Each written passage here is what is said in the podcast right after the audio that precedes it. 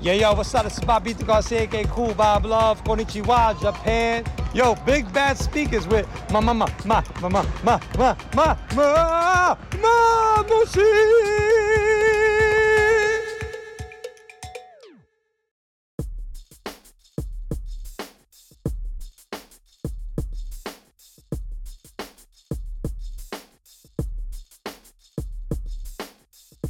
えー皆様方、えー MC まむしでございます、えー私のラジオショー、いや、私と秋葉ちゃんのラジオショー、えービッグバッドスピーカーズでございます。えーボリューム41回目になりますね。えー久々の二人喋りです。えー秋葉ちゃんも来てくれてます。ただいまと言っていいでしょう。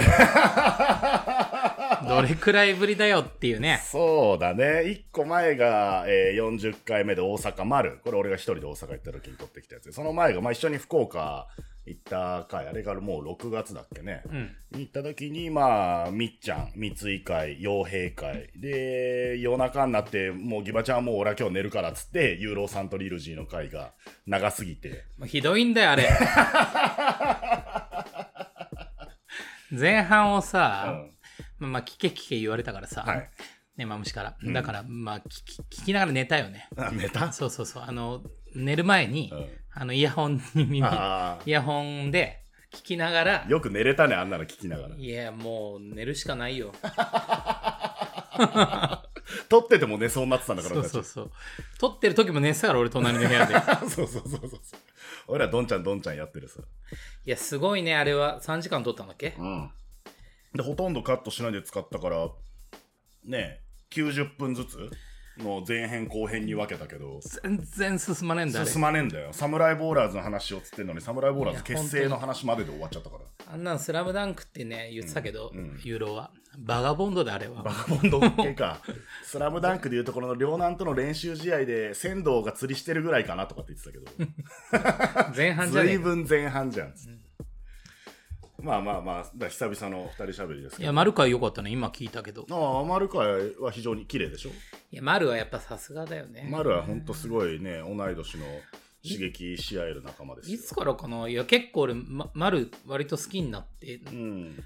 長いけど、でも言う通りだね。前半戦はさ、うんお互い、例えば、なんだろうな、東京のストリートボールとさ、大阪のストリートボールってやっぱりね、まあ相入れない時期がまあやったよね。ね、物理的にあんまり接触する機会も少なかったしさ、うん当時は。だし、まあやっぱ正直意識してる部分もあったしさ。いや、そうなんだよ。あの、なんだあれ、えーリズムのさ、駒沢の、うん。リズムのヒロさんから、そうそうそう。で俺がレジェンド始めた時に、うん。ヒロさんと仲良くしてたらさ、うん。いや、大阪にはね、あの、大阪老朽会っていうのがいて、バスケ祭りっていうのやってて、いや、むちゃくちゃ人入ってるよって話を聞いていて、うんそう。いや、でもレジェンドもいいけど、やっぱ大阪の方が、あのね、イケメンだって言われて、何それ？いや、本当よ。俺がいるのに？い いやいや、お前じゃなくてボーラーが。や、MC の話じゃない。まあ、仮にお前だとしても、あ すごいイケメンだっていう話、ね、触れ込みで。はいはいはい。まあでも実際見てみたらさ、まあ KG とかさ、うん、竹雄君竹雄とかねまあ、ソングライダース組もそうだしイね。ケメンだし、まあシュッとしてたよね、大阪の方が。まあ、丸だって男前だしさ。そうそうそううん。東京はもう、血みどろだったから、リーダー泥まみれ AJ を中心にしてる。あの時の東京と福岡は目も当てれなかったんじゃないか 一方、その頃、福岡では、そうだよ、ひどいユーロさん。が泥まみれ出してたから。ひどいもんだよ、本当に。いやでもあれだね、なんかそういう二人喋りの回とかが、まあ、しばらくなくて、なんか、リスナーから、リスナーというかさ、まあ、身内でもあったりさ、クライアントでもあったりするさ、まあ、ヘビーリスナーの方々が、まあ、身近にいたりするじゃん。んなんか、ちょっとギバちゃんロスみたいになってた なんだ、俺の番組は、俺の番組なんだけど、つって、秋葉さん出てこないねとかって言われちゃってさ。いやほら、ちょっとほら、ゲスト、ゲスト会がさ、どうしてもさ、なんか開口的じゃないんだけど、そのね、歴史とかクロニクルをさ、うん。なぞる会にやっぱなっちゃうわね。うんうんうん。なんか今今っぽいテーマはさ、なるほど。旬な、こうね、話っていうよりはね、そうそう。今までの話が多くなる、どうですか？その後。その後だって俺らが会うのもちょっと久々そうよね。かい？まあうん一月は経ってないけど、それは経ってないね。そんな経ってないか、まあ別に言うても合ってるか。でもその後どうですか？バスケ戻ってきた。バスケ全然でだって今これ撮ってんのが8月中旬のまあお盆の終わりぐらいなんだけどさ。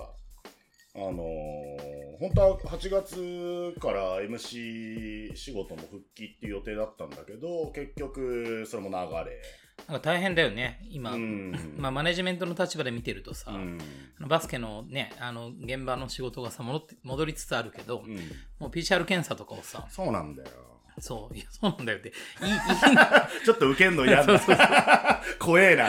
怖えなって正直思ってます。え、陰性だったでしょ？一いやいや、回いや、受けてないのか？受。けてない、結局。ああうん。文字が2回陰性だったからね。ああ、そうそうそう。ちょっと俺がね、受けれずだったから、もじゃさんに行ってもらったりみたいな案件もあったけど。うん。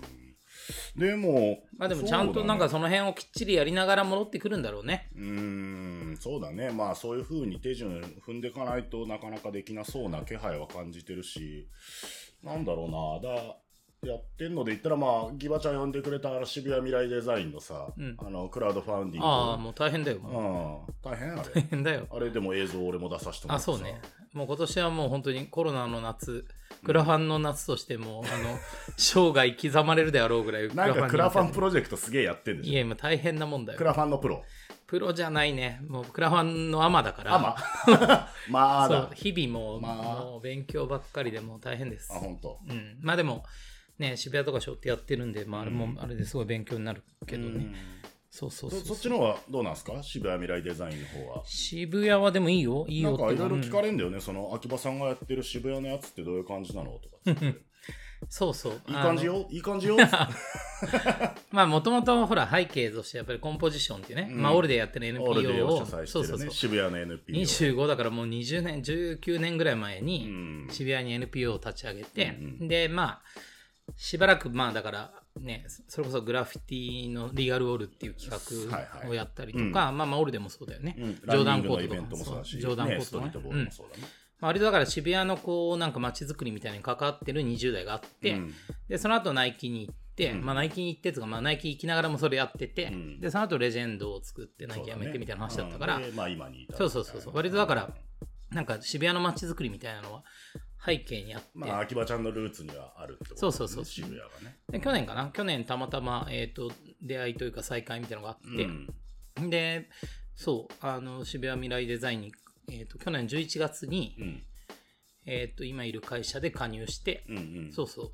まあでも、うん。で、12月にパルコにあ事務所が移って、はい渋谷パルコ。そうそう。それぐらいから、まあ、ちょいちょい行ってたんだけど、まあ、コロナもあったんで、もう3月から完全に出向みたいな感じで、まあ、リモートだからできるって感じだけど、でもその頃からね、マムショ俺今人生で一番忙しいってずっと言ってたじゃんね。あそうそうそう。だからコロナ、忙しいんだよね。儲かんないけど、うんあの、儲かるっていうか、なんか、そういうことが第一義にない中で言うと、んなんかすごい忙しいし、そう、割とだから学びが多い日々でね。まあ、それはなんかすごい良いなと思ってるし、まあなんか、うん、あんまり別になんか個人のために、あの、渋谷のことやってるとかっていうよりは、もうちょいなんか周りとか、バスケとかうん。にも還元できるようにと思ってやってるんで、ちょっとバスケの街に今一度してくださいよ、渋谷。いや、そうそう、するつもりで入ったんださ、あらら。そう、コロナになっちゃったんで、ううん。ん、まああれだけど、まあ来来年とかはなんかできるんじゃない？うーん。やっぱ渋谷ってさ、まあすごいバスケの背景が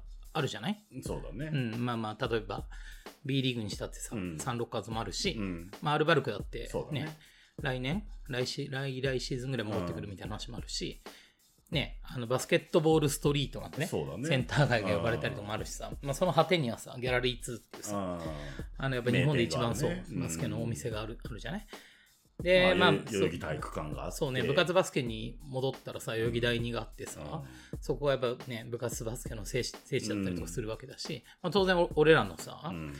ね、ストリートだって、まあもともとね、90年代にナイキが、それこそ今東急プラザがある、元ギャップだったさらに前、あの、原宿の交差点、ラフォーレの向かい。そう、神宮前の交差差点のところにストリートコートを作って、ね、そうだね、ナイキフープタウンだっけ。うん。っていうのがまあルーツになって、連綿とさ、うん。まあ俺らの2000年代のバスケにもつながってきて、ジョーダンコートがね、できて、代々木がね、できて、代々木ストリートコートができて。うん。だし当然なんかバスケのカルチャーってやっぱり、なんだ野球とかサッカーとかに比べてさ、横に入るから、うんまあ、例えば音楽とかだってそうだし、ね、最たるものはスニーカーカルチャーとかで言ったらさ、ね。アトモスとかね。うんうん。あるわけで。まあだからそういうなんか偶発的に渋谷の街には、おそらく野球とかサッカーとかラグビーよりもうん。圧倒的にバスケのなんかあの親和性がそう。高い。うん。うん。それ今まで偶然だし散発的にあったようなものを、もうちょいギュッとねなんか渋谷の街の資産みたいな感じでできないかなと思ってて、うん。そうだそういう、うん、ようなことをやったりとかまあやっぱプレイグラウンドがさまあ多くはないみたいなことあるじゃない、うん。バスケってねなんかねやろうと思ってもなかなかみたいなことあるから、うん。まあ、例えばああいうスポーツセンター渋谷が持ってるスポーツセンターとかさ小中学校の夜間利用とかも、んもうちょいなんかバスケに対して開いていけないかなみたいなことをやらんとしてるなるほど。あ、そう渋谷未来デザインとしてでもってことね。いいね。仕事してるね。いやいやもうバスケに汗かいてますよ仕事させてくれ。仕事させてくれよ。MC はねいやいやこんな2ヶ月か3ヶ月かと思ってたらもう半年ぐらいやってないもんね、本当だよ。だからね、3月からやってないから、ね、まあ、立ちからのね、ブランドのディレクターって立場でいるけど、まあ、それもテレワークだしさ。で、NBA の NBA 楽天の番組、まあ、うんあれ、月1収録してるんだけど、まあ、あれ月に1回。で、この間、あれか、NBA がいよいよ、あの、ディズニーで再開するぞっていう番組の収録に読んでもらって、生放送のやつね。そうそうそう。俺いつもさ、収録一人だからさ、うん。コロナとかコロナウイルスとかになる前から俺ひ勝手にソーシャルディスタンスされてるからさ、いろんな出演者たちに会えて楽しかったけどさ。おう、まあそんなのもあったり、もあそうかクリス。スとか会えたの？あ、クリスさんはね、また別番組でああそうか。上鈴木会えたの？あ、そうそう、上鈴木兄弟とか、坊主さんが司会で、はい。はい水野優子さんとか、うん。あじゃあ楽天 NBA ファミリーそうそうそう、ファミリーの。そうだよね。孤独だもんね。いつもさ。中村コーナーコーナー。まコーナーだもんねだってね。コーナーだからさ、ん。ハリー杉山君とあかさ、うん彼らとなんかワイワイえー、酒飲みながら喋るっていう番組で、いい仕事？みんな俺のコーナー褒めてくれるのよその番組だから、うん。まむしさんのコーナーいいですね。あそんな褒めるんだったら俺収録呼んでくれよ。スタジオ呼んでくれよ俺も。本体にね。そう寂しいよ。そうだよね。ずーっとあれだもんね、ん。千鳥みたいなね。ロケばっかり。ロケばっかり。ロケばっかり。そうそう俺もひな壇に、ね。俺もひな壇に乗っけてくれよそうだよっていうね。とかだったりもうあれもうもう教習所だよ。教習所教習所行ってるからね 本当だよね。教習所会やっちゃってるよ。免許取ろうとしてるもんね。免許取ろうとしちゃってさ、運転免許。運転免許。ずっと取ってこなくてさ。いいじゃない。いい機会だよ。そう。そんなの。でこの間あのーねあんまり SNS とかでは言わなかったけど、まあ、ここだったらいいかなと思うけど、まあ、沖縄行っててさ、うんうん。1週間ぐらい行ってたのよ、宮古島行って、那覇行って、うん。あと北部の名護の方行って、名護ね、うん、で俺ちゃんと教習所であの仮免受かりまして、うん。仮免検定を、うん。で仮免許証ってさ紙のやつさもらってさ。であとそうだ出せば運転できるやつだ。そう。うん。とあのちゃんとハリパネにね、はいはいはい。あの仮免仮許ね。仮免許、うん。練習中、急ブレーキ注意みたいなやつ。あって。車の前と後ろにレンタカーに貼ってさ横にちゃんと運転できる人乗っけてあの路上はじ初路上。ええ初路上宮古島。ー、気楽だな。信号ねえの。うーんとかって言って学びにならない。そう。うん、マムシここ U ターンとかって言われて、これ、先輩、これ俺人生初 U ターンです。楽しそうでよかったねああ、なんかやっちゃったりしてさ。まあでも特別な夏だなと思うね。うんあの、あ後にも先にもこんなことあんまないだろうなとう思うんで。ん。まあ何でもややった方がいいよ。今はなんかね、下向いててもしょうがないからね。まあね。ああ、でもまあ、昨日、この収録やる前の日にさ、あの、同い年ボーラーのやれじゃあ千尋とかさ、草原とか虚子とかと、あの、飲んでたんだけど、うんうん。まあ、みんなは割とね、仕事もしながらバスケもだんだんね、やれるようになってきて、つって。今、夏休みの期間じゃん、いわゆるうん学生とかで言うと。その時期に NBA がね、今見れるからさ、うん普段あったオフシーズンで。うん千尋とかやっぱ夏に NBA 見れてるから、なんかまだちょっと普段と違う感じでああ、なるほどね。あそうか、普段はないからね。そうそうそうそう。まあでもあれね、ドゥルーリーグみたいだよね、パッと見。あの、なんか、感じがね、観客席もなくさ、コンパクトなすげえうまいドルゥルーリーグだなと思って思ってたら、ストリートの大会見てるみたいな感じでそう NBA だったそう、NBA だったっつって。そうあれも新鮮な感じだけどね。うんあ、でもあれだよね、千尋といえば、サムシティはイベントをやっていたでしょ？この間そうクラブチッタで、まあ、あの無観客で本当限られたスタッフだけで、ワンノーワンの決闘っていうイベントをね、やるっつって。あれサムシティらしいなと思って見てたよね。うん。俺もやっぱりさ沖縄なんかで見てた、うん。俺ね、あの、何年、10 2013年にさ、ん。あの、レッドブルのキングオブザロックっていう。イベントやったじゃない、うん、であの時ワンオンワンでさ、やっぱ日本人のワンオンワンって結構苦慮するわけ。うん、そうだね。大変じゃん。ね、ワンオンワンのそう。うん。えでもさ、あの時やっぱやりたいなと思ったのは、やっぱりさ、もうちょいなんかミドル級の、うん、どうしてもさ、やっぱビッグマンとか来ちゃうとさ、まあ、相撲になっちゃそううからね。そうそう、相撲っぽいというかさ、背負ってさ、背中で押し込んでシュートみたいになっちゃうから、本当はね、あの時ね、やっぱね、やりたいなと思ったのはペネトレイトがやりたいじゃん。まあ。って思ったから、ミドル級とかに絞れたらいいのになと思ったけどさ、まあ、レッドブルの大会だし、まあ、あんまりね、狭めちゃってもそう、そうもいかないよなと思う。うん。でもなんか、ワンオンワンのイベントをなんか自分がやるんだったら、プロデュースするんだったら、やっぱりなんかミドル級が面白いよなと思ってたら、うん、そう、サムシティがまさにまあね、そういうクラスの。うん、8人だっけうん。選んできて、まあ1人 KK がちょっと具合悪くて出れなくて、うん。みたいになったけどだケータも出て千尋も出て、うんまあ、あとね若くて頑張ってるユッケとか、うんオートとか、うん。あと大原祐希ってあの平塚のシューターの子とか、まあ、あと名古屋から船尾ってそいつもうまいんだけどそいつらが出てきてまあ千尋が見事うん。優勝いや、だいぶ無双だったらしいね。いやまあさすがだったねうん。あー仕上がってました。んあーこれまだ負けねえな、しばらくって感じ。面白いイベントにはなったのあー、まあ、うん。そうだね。まあ、引き出し多いもんねうん。そういう子たちだったら。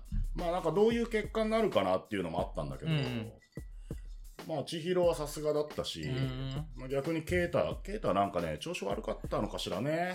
昨日もそんな話になったんだけどさ、うんまあ、緊張してたのかな。緊張してんの？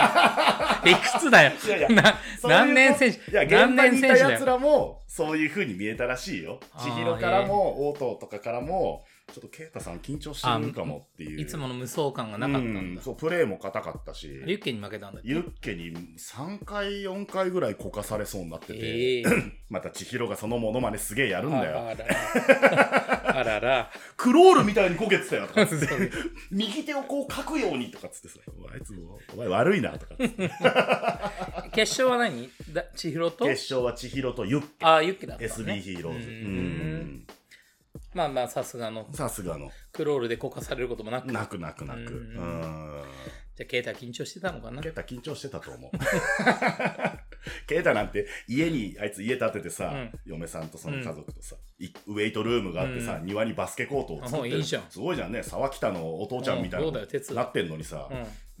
もう草原とか千尋とか挙手とか、もう俺も含めてさ、悪乗りしちゃってさ、家にコートがあんのにあの仕上がりはねえだろうって 緊張じゃない？緊張、ちょっと調子悪かったと思うんだよね。うん。うん。調子悪かったと思う。うん。久しぶりのね、2ヶ月ぶりのラジオのオープニングが、ケイタ緊張してた。辛い、辛い。辛いよ。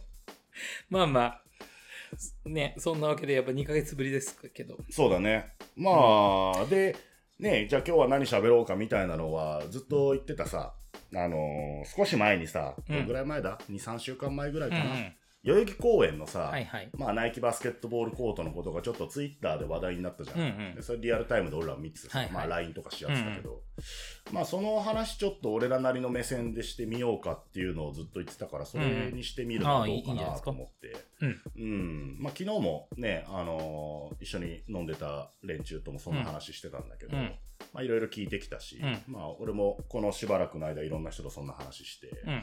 ああ、なるほどね、そういう見方もあるし、まあどういうやり方がいいんだろうねっていうのはちょっとずっと考えてたからさ。まあそういう意味ではね、まあ今渋谷の仕事とかもしてるけど、うん。なんかそういうそのなんかね、公共とうん。ね、あのバスケのあり方みたいなの面白いかもね。うんね。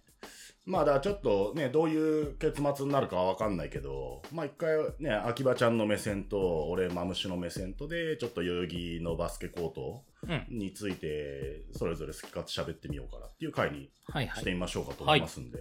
じゃあ、まあ終わり決めずやってみましょうか。はーい。はーい、よろしくお願いします。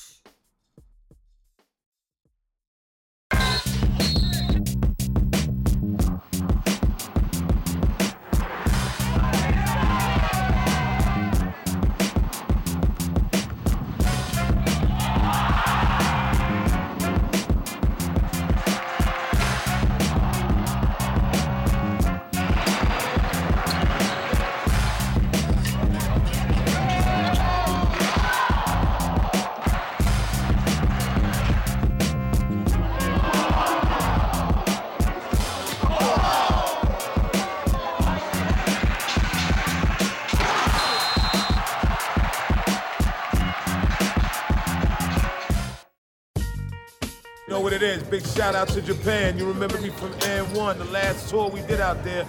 My man my Mamushi's in the building. It gets no difference. Welcome to New York City.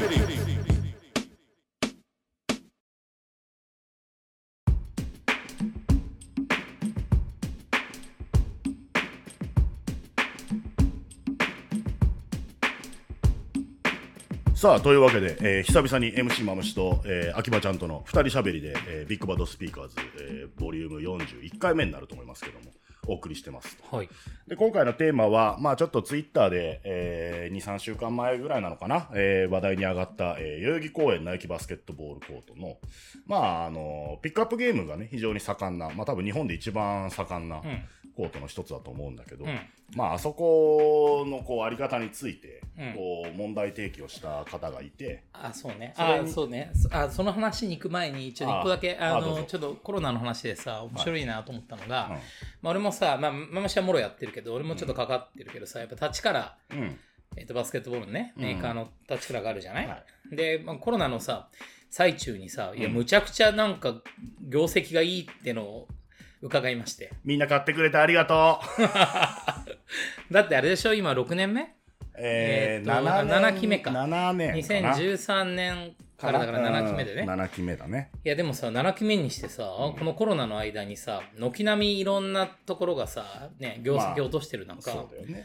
なんともう毎月なんか最高益を。うん。過去、過去最高売り上げを今のところ叩き出しまくっそうだよね。4月がすごいいいよなんて言ってたらさ567とトントントンと上がってってでしょ、うんずいずい日々更新中。そう。なんかねそれを思った時に、まあ、今日のそのさ代々木の話ともつながるのかなどうかなと思うけど、うん。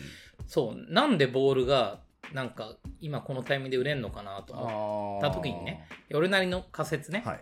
まあ、要はさ、うん、と今までってさもボールってさうんもうちょい公共のものだったからまあ、あの、体育館バスケだったら体育館行きゃあるし、まあ、そうそう誰か持ってるし、とかっていうような。だから共有するものだったけど、うん。多分なんかやっぱりバスケやりたいなってすごい強く思った時に、うんね多分なんかなんかねボーラホリックとかさ、うんアクターとかアパレルとかもさ結構厳しいと思まあうんだよね。まあ、それはね、そうだよ。うんっていうわけでさボールだけがさいやでも結構異常なぐらいでしょ？だって言ったって。うん、異常な売れ方。覚悟してたんだよ。これやべえことになるかなと思ってたんだけどうん。ガンガンその僕らオンラインショップねいわゆる直販もやっているし、いろいろ日本全国にそのディーラーさん、卸先さんもね付き合ってもらってるんだけど両方もあう両方なんだ。バーカ売れ、えー、逆にちょっと仕込んでた在庫がなくなりすぎちゃって、うん。やばいやばいみたいな、えー、うん。嬉しい悲鳴。嬉しい悲鳴リモートなのにね。家にいながら笑いが止まらねえぜ 笑いが止まらないほど別にデイリーチェックしてるわけじゃないけど、結果的にすごいな、みたいな。おーよしよしみたいな。いやでもさ、なんかあんだよね。たたまたまさ、4月売れてますみたいな話は聞いてたけど、まあ、あの春はねだい毎年あの春夏秋冬で行くと春は結構売れやすい、まあまあね、まあ、新しい生活が始まるから、かね。ね新しいそれは理解するんだよ。うん。いやでもさ、それにしたってさ、例年の4月で売れてるっていう気配だったわけじゃない？もう倍以上。うん。うん。倍以上？倍以上。あらら。うん。うー。ん。まあ一個は僕らなりのこう仮説やば、まあ、体育館が全部封鎖されて、うん。そのいわゆる部活生も、ねうん。部活でできないと、でもまあやっぱちょっとボールつきたいみたいなことになってくるじゃん、うん。ってなった時にあ俺マイボール持ってないぞみたいな。ところの気づきからやっぱ自分でボール買って、で家の前の道路とかでさ、うん。ドリブルの練習するみたいな、うん。あとまあドリブルつこうぜとかはさボーラホリックとかサムシティとかさ、うん。まあいろんなねあのスペースボールマグとかさ、うん。まあ、カゴスクールとかも含めて、うん。みんなこう啓蒙してるじゃない、うん。もっと練習してっていう、うん。そういうのもこう相まって、うん。あのみんなが買ってってくれたのかなというのが一個大きい筋の、まあそうだよね。多分な、一個大きいのは、そう、今までは、やっぱチームスポーツとしてのバスケの捉まえ方があってさ、うんね、そうすると体育館にさ、ボールがあるとかさ、部活のボールがあるとか、まあ、誰かのボールでよかったみたいなところとかがさ、うん。まあ一個あれだよね。だからマイボールをも持つみたいなこととかに、ね。ひょっとしたらなんかね、バスケやってる子たちが向き合ったのが一個。そう。でもさ、それにしてもよ、まあスポルティングとか聞いたことないけど、別にさモルテンとかもさ、うん。別になんかすごい調子がいいって聞か聞くわけじゃないからさ、うん。なんかそうなった時に、やっぱなんかあれなんだろうな。なんとなく前から言ってるけど、なんかストリートボールみたいなものとかバスケットボールみたいなものが、だんだんとさ、いわゆる部活スポーツよりも、なんかサーフィンとかさ、はいアクションスポーツとかに近いノリに今なってきていて、ライフスタイルスポーツ。そうそうそうそう。やっぱだからもう少しこう、ライフスタイルによったスポーツっていう風にバスケがなってきたときに、やっぱなんかちょっとスタイルが出てくると、いわゆる茶系のさ、革のボールとかよりも、立ちからが売れる日が来るだろうみたいな仮説のもと、うん。いろいろさ、ね、七点バットやってましたけど、うん。まあでもなんかそういう感じなのかしらね。うん。まあ、あとはだからそういうふうにボールが欲しいって思う子たちのコミットメントがかなり高い子たち、上積みの子たちがうん。やっぱそうなってると仮説すると、うん。まあそういうだからカゴとかサムシティとか、まあ濃いところだけど、うん。バスケットボールに対してコミットメントが強いような子たちが、なんかマイボールを持ってくれてる？そうだね。とかなのかうな。ん、まあやっぱ全体的に日本でバスケの盛り上がりも感じているし、うんまああとね、じゃあ近所でドリブルつこうとかっていうのでマイボール、うんで、その先にはね、体育館が閉まってるからストリートコートがさ、だよね。一時期むちゃくちゃ人で溢れてたんだよね。駒沢とかもね、ブルーシートを誰かがね、はやべえね、イノベーターがいるんだよ、あれ。あの、まあ使わしたくないよ代々木もさ、代々木とか駒沢みたいな、ああいうメッカはさ、うんやっぱちょっとしばらく使うのやめようっつってさ、うん封鎖されてた時期もあるけどさ、まあそれでもさ、そう駒沢なんてさ、ブルーシートでこう、ね、リングをさ、覆われてるのにさ、そのブルーシートの上からシュート打って、で、は落ちてこないじゃん。ネットがブルーシートで囲われてるから、それを下から棒でつついて、ボール落として、また打ってんだよ。微笑ましいな、すごい。みたいな。うんいにしえのなんかバスケの起源みたいな。ね。これが最初のバスケ。そうそう、でしたみたいな。これカゴくり抜いたらいいんじゃねえかっつって。いやいや、でも本当にさ、いや、そうやってさ、誰かがさ、まあいいか悪いか別としてよ。でもさ、そういうブルーシートをさ、剥がすようなさ、イノベーターがいてさ、まあね、まあ最終的には穴開いちゃってたけどね、ブルーシートも。うん。いやだからそういうなんかそうやってね、ストリートコートみたいなところが、なんかある種さ、なんかこのコロナ禍においては、やっぱりなんか再注目された可能性があるなと思って。それはあるかもね。し、俺らの近所にもさ、実はいくつかコートがあって、普段はそんな人いないよ、本当に。うん。でもちょっとね、ギバちゃんもそうだし、俺もランニングとかでさ、うん朝とかパッパッパッと走ってるとさ、本当あの、部活生みたいな、ね、中学生、高校生みたいな子も、へなんとかハイスクールみたいな T シャツ着てるような子がいるのよ。いるんだよねうじゃうじゃいんのよ。2、30人いんの。うん。おーみたいな。初めて見る光景だなと思って。いや、それは多分なんか野球とかサッカーとか、まあラグビーとかよりもさ、やっぱりなんかバスケが積み上げてきた歴史なんだと思うんだよね。なるほど。やっぱりその公園に、あ、の、馴染んだスポーツとして受け入れられてる、ね、受け入れられつつある分、やうんっぱり今、増えてると思うんだよね。そなるほどねの、あの、単純にこう、あの、なんつうの、フープがある。うん。コートはさ、さすがにあれでも、フープがあるようなところとか増えてて、じゃない？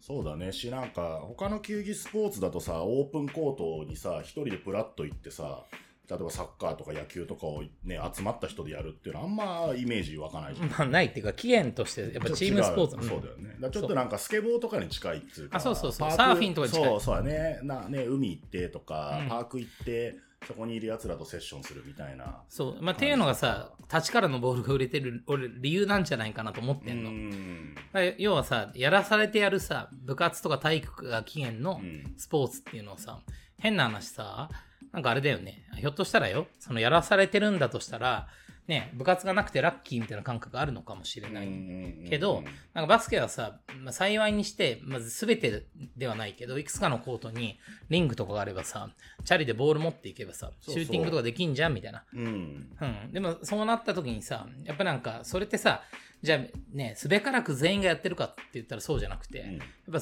ね、そういう部活バスケとかの中でも、やらされてる感覚じゃない子たちがやってるんじゃなかろうかと。なるほどでやりたくてやるっていうさ、感じじゃん、うんだから別にわざわざやる必要もないわけだから。まあね。そうだからやまあ家でゲームしてた奴らもいるだろうよ朝からさ、ね、やりたくてやるっていうような子たちになってくると、ちょっとスタイルとか生まれてきて、はいはいはい、ね、そうするとさ、ね、自分のボール持ってかないとシューティングもできないじゃん。そうだね。うん、だからストリートコートに行くにはさ、手ぶらじゃいけない。まあボールは必要そう、バッシュとさ、ボールは必要じゃんっていう話なのかもなと思った時に、まあしかも立ちからがさ、ん。すごいこう売れてるみたいなこととかって、うんなんかひょっとするとそういうなんか15年ぐらい前とかに思った、そのなんかライフスタイルスポーツとしてのバスケみたいな側面が、なんか、うん、あのそういうふうにこうね巡り巡ってこうなんか評価されてるようなうん。感じかもなと思いながら、うん。まあでも逆に言うとストリートコートっていうものが今までだったら誰も見向きもしなかったね。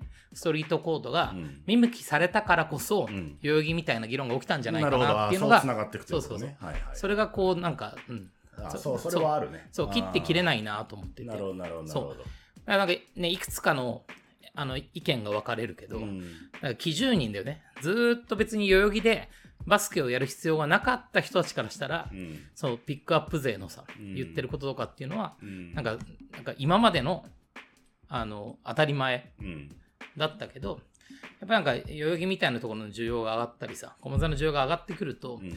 やもう少しこういうことやりたいよねっていう全体人口が増えたんじゃないかなとか、例えば。それはね一個あの事実だと思う俺も。うん。このコロナ禍になってなければこの議論出てなかったのかもなとも思うし今まで通り平常運転だったと思うしし、まあ、で今回のこの話題のじゃあきっかけになったそのツイートで言ったらうん。あのーさっき読み直したけど、まあ、ざくっとダイジェストで言うと、まあ、代々木公園のバスケットコートは非常にいいじゃない、環境が。で、ね、バスケしに行ったんだけど、結構その、ローカルでピックアップゲームをこう、エッサエッサやってる奴らが結構ハードコアに見えて、うん。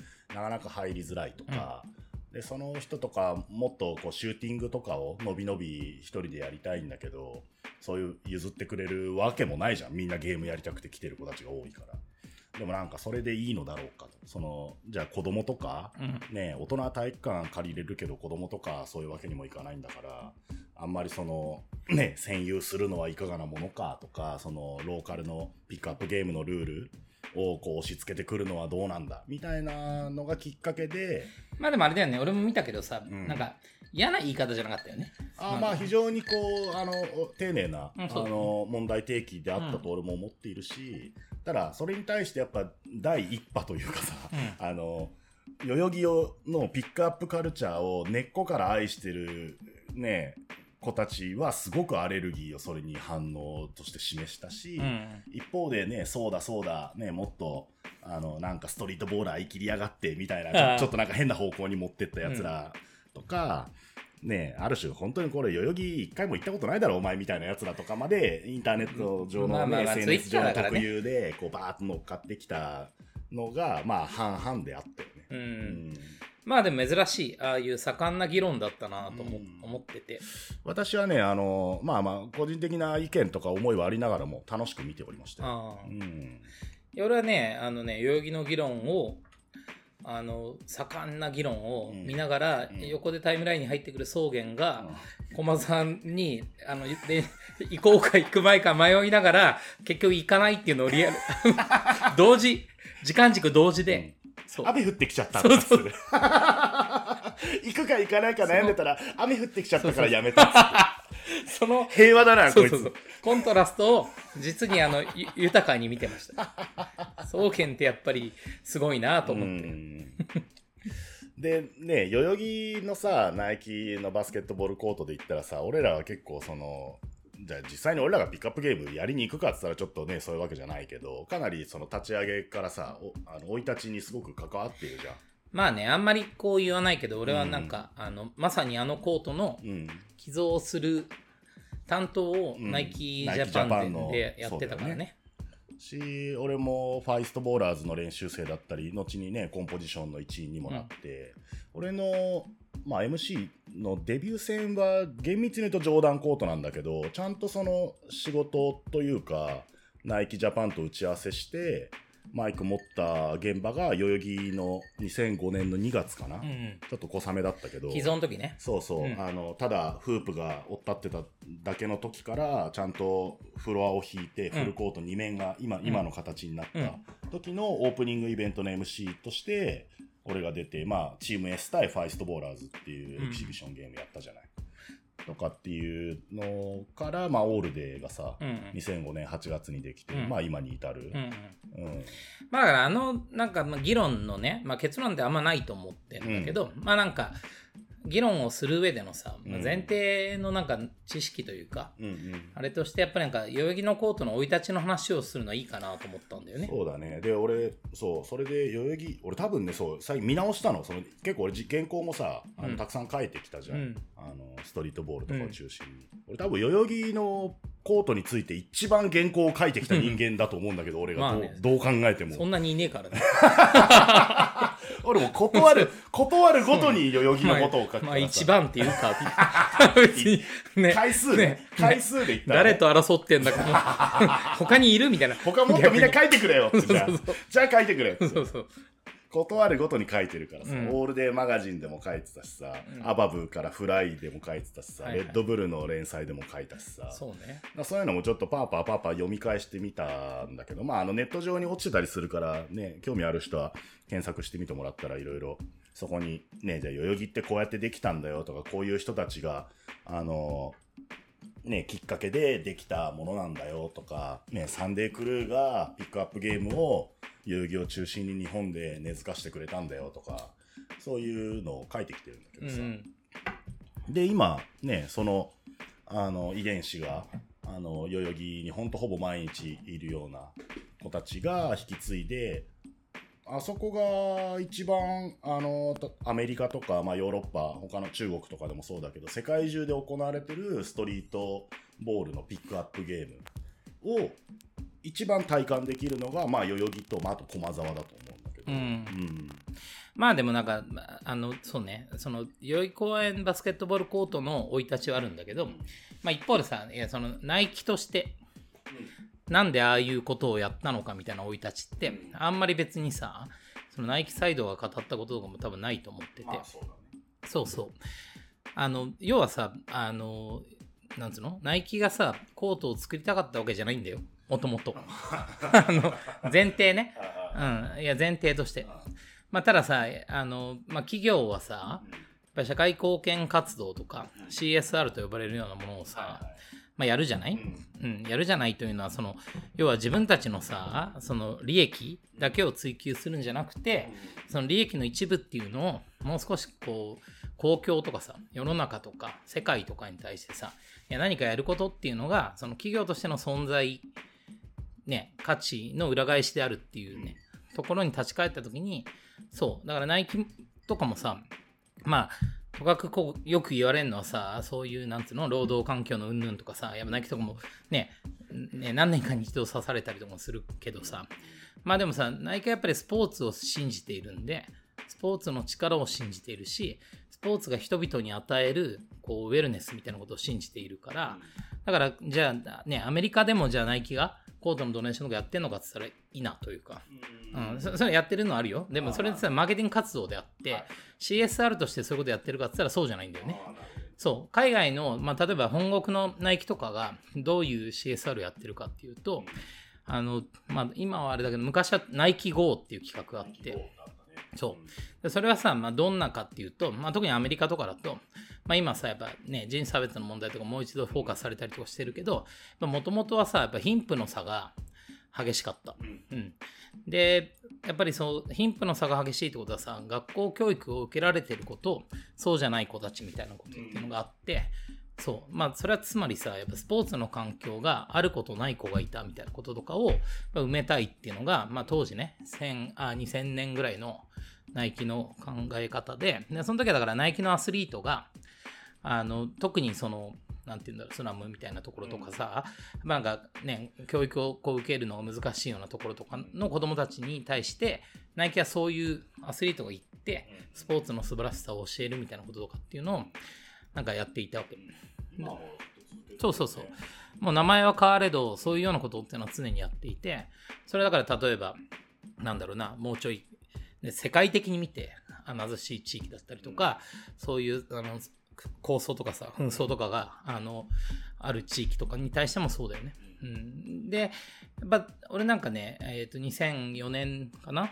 に、えっ、と、ナイキにいた時に俺 PR に行ってさ、ナイキジャパン。の。で、そこで CSR の担当みたいなこととかを、まあ、やってたというか、まあ、もともと、あの、あれだよね、ジョーダンコートを渋谷区に寄贈した流れで俺ナイキに出会いがあって、行くことになるんだけど、まあ、それをやっていたところに行って、で、その CSR の担当になったんだけど、で、その時やっぱりね、ナイキ GO みたいなものをね、なんか、グローバルやってるから、日本もやりたいよね、みたいな話とかってのはあったんだけど、でも、パッと見渡した時に、やっぱりさ、あの、社会のさ、歪みみたいなものを埋めるのが、仮に CSR とか、まあ、NPO みたいなものだとしたら、っぱりなんかね、アメリカにはやっぱそういう人種差別とかさ、貧富の差とかっていうのがさ、まあ結構その、ヒエラルキー上すごいあって、だからやっぱなんか、そういうものが必要だった。じゃあ日本はって見渡したときに、確かに、もうなんていうの、バブルとか特に弾けてるし、2000年代だからさ、まあ、まあ、でも今ほどはさ、まあ、今とか貧富の差とか出てきてると思うけど、うん、やっぱり日本ってさ、ずっとそのみんな総中流というか、そう、中流でさ、なんか別にさ、金持ちもいるし、なんか貧乏もいるけど、別にさ、それってみんな同じ学校に通ってたりとかするじゃない？みたいなこととか。で、その海外のそれとはまた違う。全然違う。そう。日本っていうその社会のさ、フレームがさ、それをすごい、ま、守ってたんだよね。あだから、いや別にナイキ GO って、そう、あの、日本のフレームには、その社会貢献活動としてはまんないじゃんっていう話があって、じゃあ、じゃあね、ナイキとしてスポーツを軸に考えたときに、日本にあっね、日本特有の歪みってなんだろうと思ったときに、やっぱり、あの、なんていうの、あの、公園とかでスポーツができない。要は、未だにさ、球技禁止だったり、スケボー禁止だったりとかするじゃないい。や、多いよ。うん。じゃないでさ、日本ってやっぱりさ、部活体育が、やっぱスポーツのさ、起源で、もっと言ったらバスケなんてさ、教会がしっかりしてるから、ミニバスなんてさ、小2ぐらいから始まるわけじゃん。言ったら。ね、そうやって始めるのがバスケだから、当然ずっと体育館でやってるバスケっていうのを疑わないわけなんだけど、いや、本当はもっと、そのなんか、教育としてのスポーツじゃなくて、ファンとしてのね、要はだから楽しいからやるみたいなこととか、その人生に対して豊かなことを与えてくるもうちょいウェルネスみたいな文脈でスポーツがあった方がよくて、で、それって別にわざわざやるもんじゃないところにあった方がいいじゃんっていういうところに行き着いて、そう。だからまずささっきさ、冒頭で、あの、サーフィンみたいな話があったけど、そう、サーファーとかさ、スケーターとかってさ、そうだと思うんだよね。別になんか、なんかプロ目指してるわけでもないし、みんながみんな。ね、上手くなりたいかつそうでもなくて、でも人生とスポーツの向き合い方みたいなのをよく知ってるから、なんか働いてる人とかがさ、夜中の4時とかに起きてさ、3時とかに。で、ね、海行って、波乗って、1時間か2時間。で、帰ってきてシャワー浴びて、そこから仕事行ったりとかするじゃん。あれが多分、スポーツの本来のあり方で、その日本のその部活体育の、その教育がルーツになってる、スポーツとは違うんじゃないかみたいなこととかっていうのが、なんかすごいあってます。まあ、誰に評価されるわけでもなく、自分が好きでやあってるっていうあり方だよね。そう、ん。勝った負けたとか記録とかじゃなくて、くてねそう、うん。自分との国旗、要はうん。自分の国旗心とか。う、ん。うん、でもそこにスポーツがあることが、そのライフを豊かにしてくれるみたいな。うん。って思った時に、やっぱり後編に異常にスポーツ環境がない。うん。っていうことに行き着いたのが、その、その、まあ、ジョーダンコートもそうだし、うん代々木のコートもそうなんだけど、まあ、全身で言うとさ、最初はやっぱりフープドネーションだったから、うん。まずはなんか公募して、あのそのリングをね、そうだね、リングだけね。あの、今の代々木のリングとかも、まあ、駒沢もそうなったけどさ、あの、ナイキのオリジナルの、あの、ちょっと独特なそうそうそう形のフープね。ニット産業のね、ニット産業っていうニット産業って会社が作ってくれた。会社が作ってくれたオリジナルのリングなんだそう。そうそう。それをね、むやみに問い合わせしないでね、みんな。むやみにそうね問い合わ、せしないググらないでね。ああの、一日の日に、東京都のと都って書いてニット産業ー皆まで言うな。そうそうそう、それが、そう、最初ね。で、うんその時はね、10年ぐらいかな。そうだよ応募があってね。都内だって、代々木もそうだし、あの、練馬の方とかさ、あ、そう、光が丘とかさ、光が丘か。うん今あるかどうかわかんないけど、めっちゃ並んでて。えっとね、まだあるっぽいよ。うんあと、川崎大使のね、大使公園のとことかが、はいはいはいあとなんか千葉の方のなんか中学校、小学校だからな、そこいらとか、新結構潟とかそっちもやってあ、新潟はね、震災の時にしたの。あ、そっか。うん、神戸にあったな。神戸の公園とかもあって、まあでも、なんか、そう、あの、それはね、普通に公募して、で、行政とかいろんなところから手が上がったところにうん。ドネーションしたんだけど、うん。まあ、いざその後ね、あの渋谷区とのつながりで、えっ、と、マイケル・ジョーダンが14年ぶりぐらいに来た、うん。2003年、4年 ?3 年か。うん。3年かな ?4 年かな？うん。にジョーダンコートを寄贈する,、ね。うんするじゃない、っていう流れになって、まあそこで初めてコートになるんだけど。コートが、2004年じゃないかな。そうかな。うんで、次が代々木公園に、うんまあ、要は最初のフープの時に、うん代々木公園にね、あの、ゴールを寄贈した。うんで、2期 ?2 期だよね。2期だったと思うな。そう石田それそう2003年そうそうそうかな、ジョーダンコートより前にあったよ、うん代々木石畳にそうそうそうそう2期だけ立ってて、みたいうんなことがあった時に、まあ、今度はだから、そのジョーダンコートの流れも含めて、コートを寄贈しようっていうことうになった。ん。なった中で、俺らはね、いろんなね、要はフープドネーションしたところの現実を見見に行ったの。はいはいはい。全フープを。盛り上がってんのかと。そうそうそう。チェックしに行ったのいや、本当に自己満足なんじゃなかろうかあと。そしたらね、まんまと自己満足だったんですよ。出たーって。どひゃーそうそう誰も使ってそう、ねー誰も使ってない。俺ね、神戸とかも行ったけど、神戸とかはね、本当に、本当割といいとこあるんだよ。あのうん、一個だけ、うんリングが。はいなんだけど、全然使われてなくて。うん。そう、光が丘とかもそうだよね。でね、まあまあバスケ自体がそんなに盛り上がってなかったじゃん、うんみたいなこととかも含めてなのかもしれないけど、でも結構ショックだったのは、川崎のねうん、川崎大使の大使公園っていう名前だったかな。うんそこに寄贈したやつが、結局ね、リングが外されてて、おそうボードだけ残ってる。おオブジェ。スイッシュの入った。謎じゃん？うんもうポートボールみたいな。ポートボールもできなんだそうそうそう。あそこに当てたら1点みたいな。点みたいな。オリジナルルール。いや、で、なんでなのっていうことを聞いたら、結果的になんか、クレームにつながっちゃって、そう若者たちが集まって、うん。あのーそこでさ、なんか夜な夜な、うん。なんかつって、あの近所からそのなんかクレームが来ちゃって、うん。で、自治できなくて、で、結果もうしょうがないから、あのリング外しましたみたいな話。解決になってんのかってそううそうそう。いや、だからさ、いやいや、さすがにさ、ドネーションされても引っこ抜くわけにいかないじゃん。あそう。あ。だから、まあでもねい。や、だけど、いや、でも、そういうことじゃん。うん要は、そのね、バスケコートがあることに対して、うんポジティブにならなかった。っていうかね。そう。だから、なんか、いや、こういうこと起きるよねって話があった。うん若者はどこにでもたまるけどね、別にバスケコートに限らずね。そうそうそう。いや、でもさ、ジョーダンコート俺らがさ、うんコンポジションでやってた時もさ、もう、スーパー偏見だったけど、うんいや、むちゃくちゃ周りのさ、都営住宅とか、マンションとかであったじゃない？まあ音の音のクレームが一番えぐかったのかなドリブル音がうるさいとかあれね、でも違うんだよ。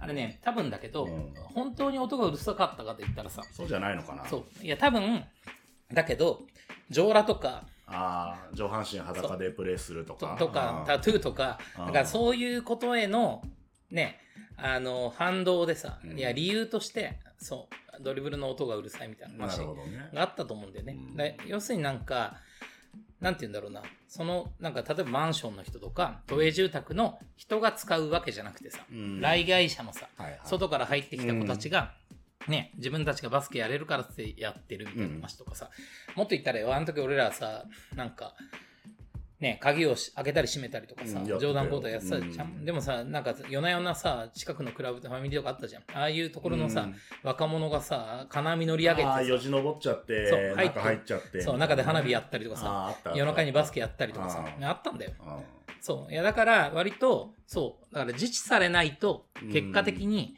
その、周りの地域社会とうん。バスケットボールっていうのが馴染まないっていうことがあって、いや、だから、代々木公園っていうのは、寄贈するけど、うん。うんそう。でも、あの、冗談コートみたいに、金網で囲ったりとか施錠とかをうん。しないでつ使いたい。うんうん。ね、あそこはまあ、幸いにしてさ、すぐそばに、うん。その、冗談コートほどさ、あの、住宅が隣接していないからまあ大きい公園だからね。うん。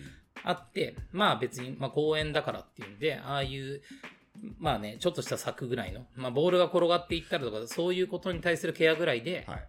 そう。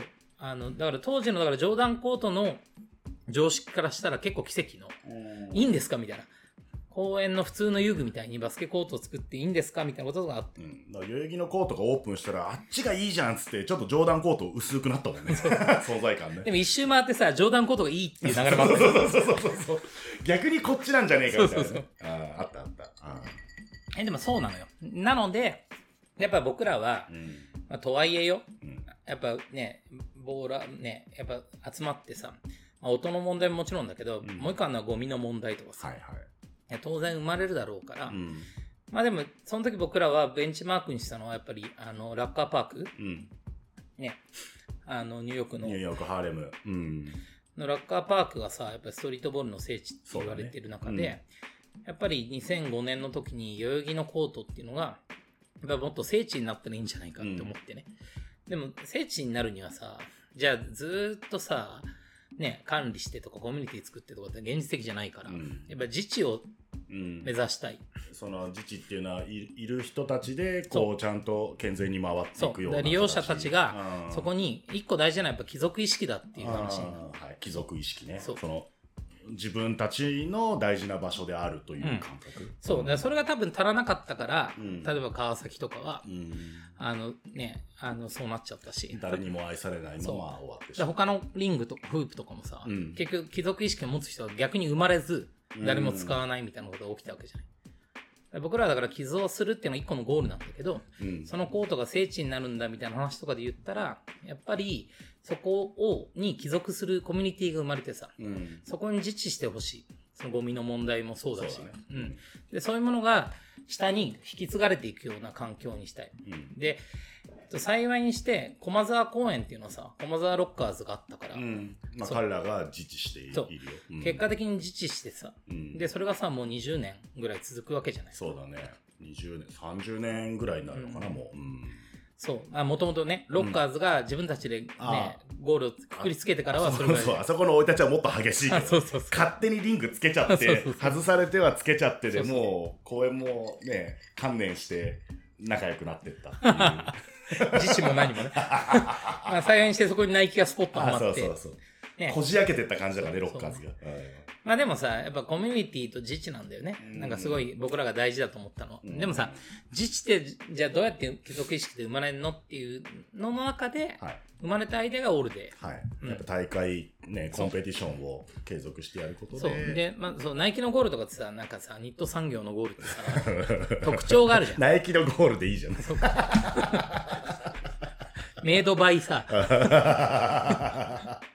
まあ、でもさ、そう、じゃん？うんだからあそこに大会があると、んあ、そうそう、別にさ、あそこで練習しないとさ、その大会で勝てないみたいなことになっていくから、いや、なるといいなと思ったの。うん、まあいやまんまとなってたよあ、そうそうそう。んそう。ね。だから、まあ、一個のアイデアはう、んやっぱり、あの、大会なんだよね。うんだから大会がそこにあると、ね、その大会で勝ちたい子たちがう、んそこで練習をするじゃん。うんうんっていうのがまず一個。うんで、あとはやっぱ大会とかを通じて、うんそういうそのなんか貴族意識とか、モラルアップとかって、できるんじゃなかろうかと。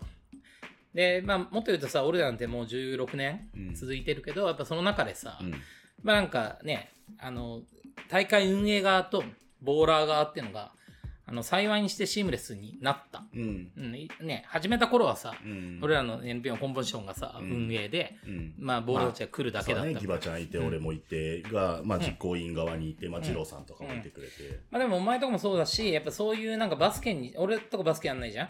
うん。バスケをやる側がハブになって、うん。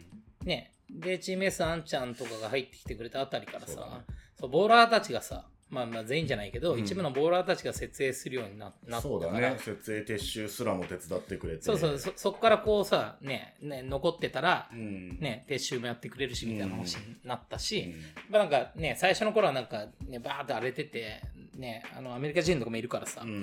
もうむちゃくちゃだったんだけど、うんいや、だんだんこうさ、別に俺らだけがゴミを拾うわけでもなくなり、いや、彼らもね、参加者のね、それこそ横須賀とか横田とかの基地のさ、みんなも毎回大会に出てくれるじゃん。うんで彼らもすごくこう、ね、代々木愛してるからさ、そね、ゴミも拾ってくれるし、俺らが拾ってるとさ、持ってきてくれるそうそうそう。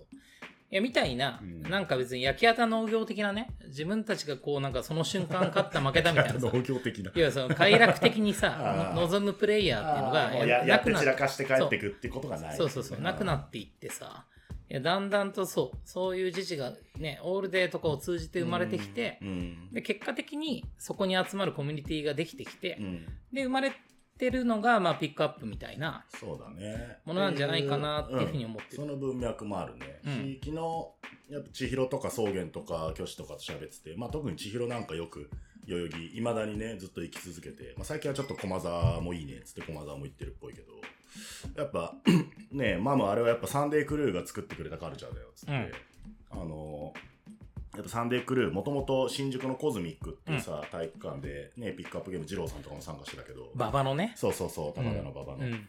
あそこでやってたのが、まあ、代々木ができて、うん。そこにね、来て、日曜日にピックアップゲームやってるのがサンデークルーじゃん、まあそうね。うんだからサンデーのクルーでサそうそうそうンデークルーね。で、オールデーが第1回目から彼らずっと優勝し続けてさ、ね。でまあだって代々木で毎日のようにね、プレイして、それは大会出りゃ、もともとね、アイザックとかもいたし、プロキャリア軍もいたからさ、強えしさ。まあ彼らがやっぱそのピックアップゲーム、ね、別に誰でも参加できるけど、ちゃんとネクストっていう風に自分俺この次のゲーム出たいよっていう意思表明をしないと入れねえぞっていうルールをあの教えてくれた。でもそれが世界標準ルールだったんだよね。うん。まあ未だに。うん。で、それがこう脈々とね、受け継がれていってさ、まあね、レジェンドボーラー組だったり、サムシティボーラー組だったりももちろんプレイするし、うん。ね、あの一時期はあそこを守ってくれた JR とかさ、あとね、今だったらユッケとかさ、あとね、代々木パークボーラーズみたいなさ、うん。オールで出てくれる彼らとかも、今すごくこうやってくれるね、歌とかさ、うん。ああいうのもいてさ、やってくれてる、まあ、ローカルルールがすごくこう、カルチャー的に言うとよくできたんだよ、本当に。うん。まあ、見事なピックアップゲームの聖地になっている。うん。から、県外からね、本当あそこにチャレンジしてみたいっつって来る子もいるし、うん。あのちょうどこの間、あの、オールデーのね、実行委員ラインで二郎さんもパンと送ってくれたけど、ね、アメリカで結構なキャリア積んでるボーラーがね、オールデーが一番ベストゲームだ、ね、ベストトーナメント自分の最高のキャリアだったって言ってくれてるよとかさ、ステファンとかね。あそうそう、ピガールのステファンがね、世界のね、5本の指に入るプレイグラウンドに代々木は入るとかって言ってくれてたりさ、うん。まあ、ボビートとかもそうだよね。とか、海外から来る、ね、あのー名前は知らないけど、どうも海外から来てるらしいみたいな選手とかが、やっぱ代々木に来てプレイしてるし、だからそこがそういった意味だと、こう、まあ、まさに聖地化しているっていうのをすごく喜んでいたんだけど、まあそこにね、さっきの話戻るとそのツイッターで、そのカルチャーだけの押し付けは辛いみたいなことをやっぱ言う人たちも出てきたんあだよね。でもあれなんだよね。別にさ、それってなんか、確かに、わかる。俺も全くバスケやんないから、こそわかる。逆に言うとわかるのああ、は、そう。いや、下手くそだったらさ、うんなんか嫌なこととかされそうだなとか、ああまあレベルは高い。確かに。うん確かにレベルは高いし、でいるのもさ、まあ本当バスケ好きなキッズたちだからさ、今フルでやってんだっけ？フルコートで？大体基本的にはフルコートの 5on5 のまあでも2面あるじじゃない？2面ある。えっ、と、NHK 側のコートは、なんかある時から、ちょっと、あの、小学、小中学生とか来たら、そそっちの方は小中学生に譲ってやってくれみたいなのが、あやり取りとしてあったらしいんだよね。であっちの方は、あの、2面あるうちの NHK 側の方のコートは割とそういう子たちが使いやすくなっていて、あの、あれ何通りだっけ？井の頭通り。井の頭通り。側のコート。オールデーのメイントーナメントやる方のコートは、もうもうフ存分にフルパワーでやってくださいっていう、割とチャレンジできるコートになっているんだけど、でもまあね ツイッター見てるとまあ両方の意見があるわけですよで、うん俺もまあ両方の気持ちがわかるまあまあ正直言うと、それは代々木に根ざしているピックアップボーラーたちの気持ちの方が、まあ、まあ、64でそっちなんだよ。うん。いや俺64、64って言ったらちょっとね、あいつらに怒られちゃうかもしれないけど。いや、俺8、2ぐらいでそっちだけど。別に誤解を恐れず言うんであれば。まあまあ、いや、本当はそう、本当はそう。うん。まあ前はねまあ本、当公人だからね。ね 詩人です。え詩人です。そうだよね。ね。何ヶ月仕事ないんだっけ？っていうぐらいの 公人だからね。暇人です。暇人。暇人です。暇人はい。イマジンです。想像してますみたいな。いうんやでも本当にそうだよね。だからなんか、なんか、いや、一個はね、なんかああいう議論の時に、いや、思うのは、やっぱり代々木じゃんって。うん。そう。だから別にさ、今さ、いやでも、とはいえよ、うん代々木の、まあ、ある種成功モデルなのかもしれないけど、うんまあ、さっきの話じゃないけどさ、ストリートコート増えてってるじゃん、んみたいなこととかで言ったらさ、うんね、まあ、いろんなところに、なんかバスケのチャンネルみたいなのが増えてってる。まあ、十分じゃないかもしれないけど。そう。いや、だからな、俺なんか、代々木っていうのはさ、やっぱ目指した形っていうのがうん、もともとあって、うん。そう、そこに対してチューニングをしたりとかさ、ね、黒のさ、歴史が16年ぐらいあって、うん。ね、いやだってもう本当だよ。だって2010何年あれば、18、17年ぐらいか、うんあのリングが落ちたああ、はいはいはい。あのー、シュート打ってたら、誰かが打ったスリーポイントがリングにバーンと当たったら、リングが下に落っこってきた。最後ね、中学生だって。中学生のシュート最後、あ JR ね、その現場にいた JR に、はい JR から連絡が来てさギ。バちゃんに連絡行ったんだよね。そうそうそう秋葉さん、リングが落ちちゃって。そうそうそう。でも誰も怪我してません。でもさ、そういうのも自治だなと思ってて。現場にいる子たちが、なんかね、まあ JR とかはたまたまだけどさう、ん。繋がっていたから、うん。いや、即現場から俺に連絡が来てさ、うん。で、俺からそっからさ、ナイキにすぐに、はい。いや、こんなこと起きたって言ったらさ、ね、まあね、現場でのガタガタはあったものの、うん。すぐにナイキが、ね、あのーリペアを約束してくれて、うん。で4機ともさ、ね、リペアしたわけじゃない。うん。でもさ、そう、いやあんまないなと思って、そんな別にさ、タフにさ、俺らとかも含めてだけど、うん。タフにみんながプレイしてきた結果さ、ね、別になんか誰かがさ、むちゃくちゃなことをやって、最後なんかぶら下がったりとかして落ちたとかじゃなくて、そうそうそう。いや、JR の話だと、最後中学生がスリーポイント打ったのが、リムにこうね、あ嫌われて、はい、パーンと当たって。当たったら、うんもうスローモーションのように、ああーってリングが落ちて、だってさ、だってさ、鉄製だぜはい、はい。言ったって。ウエストブルックがダンクしたって別に壊れないんだから。そう。うん。そう、それ治った後だけど。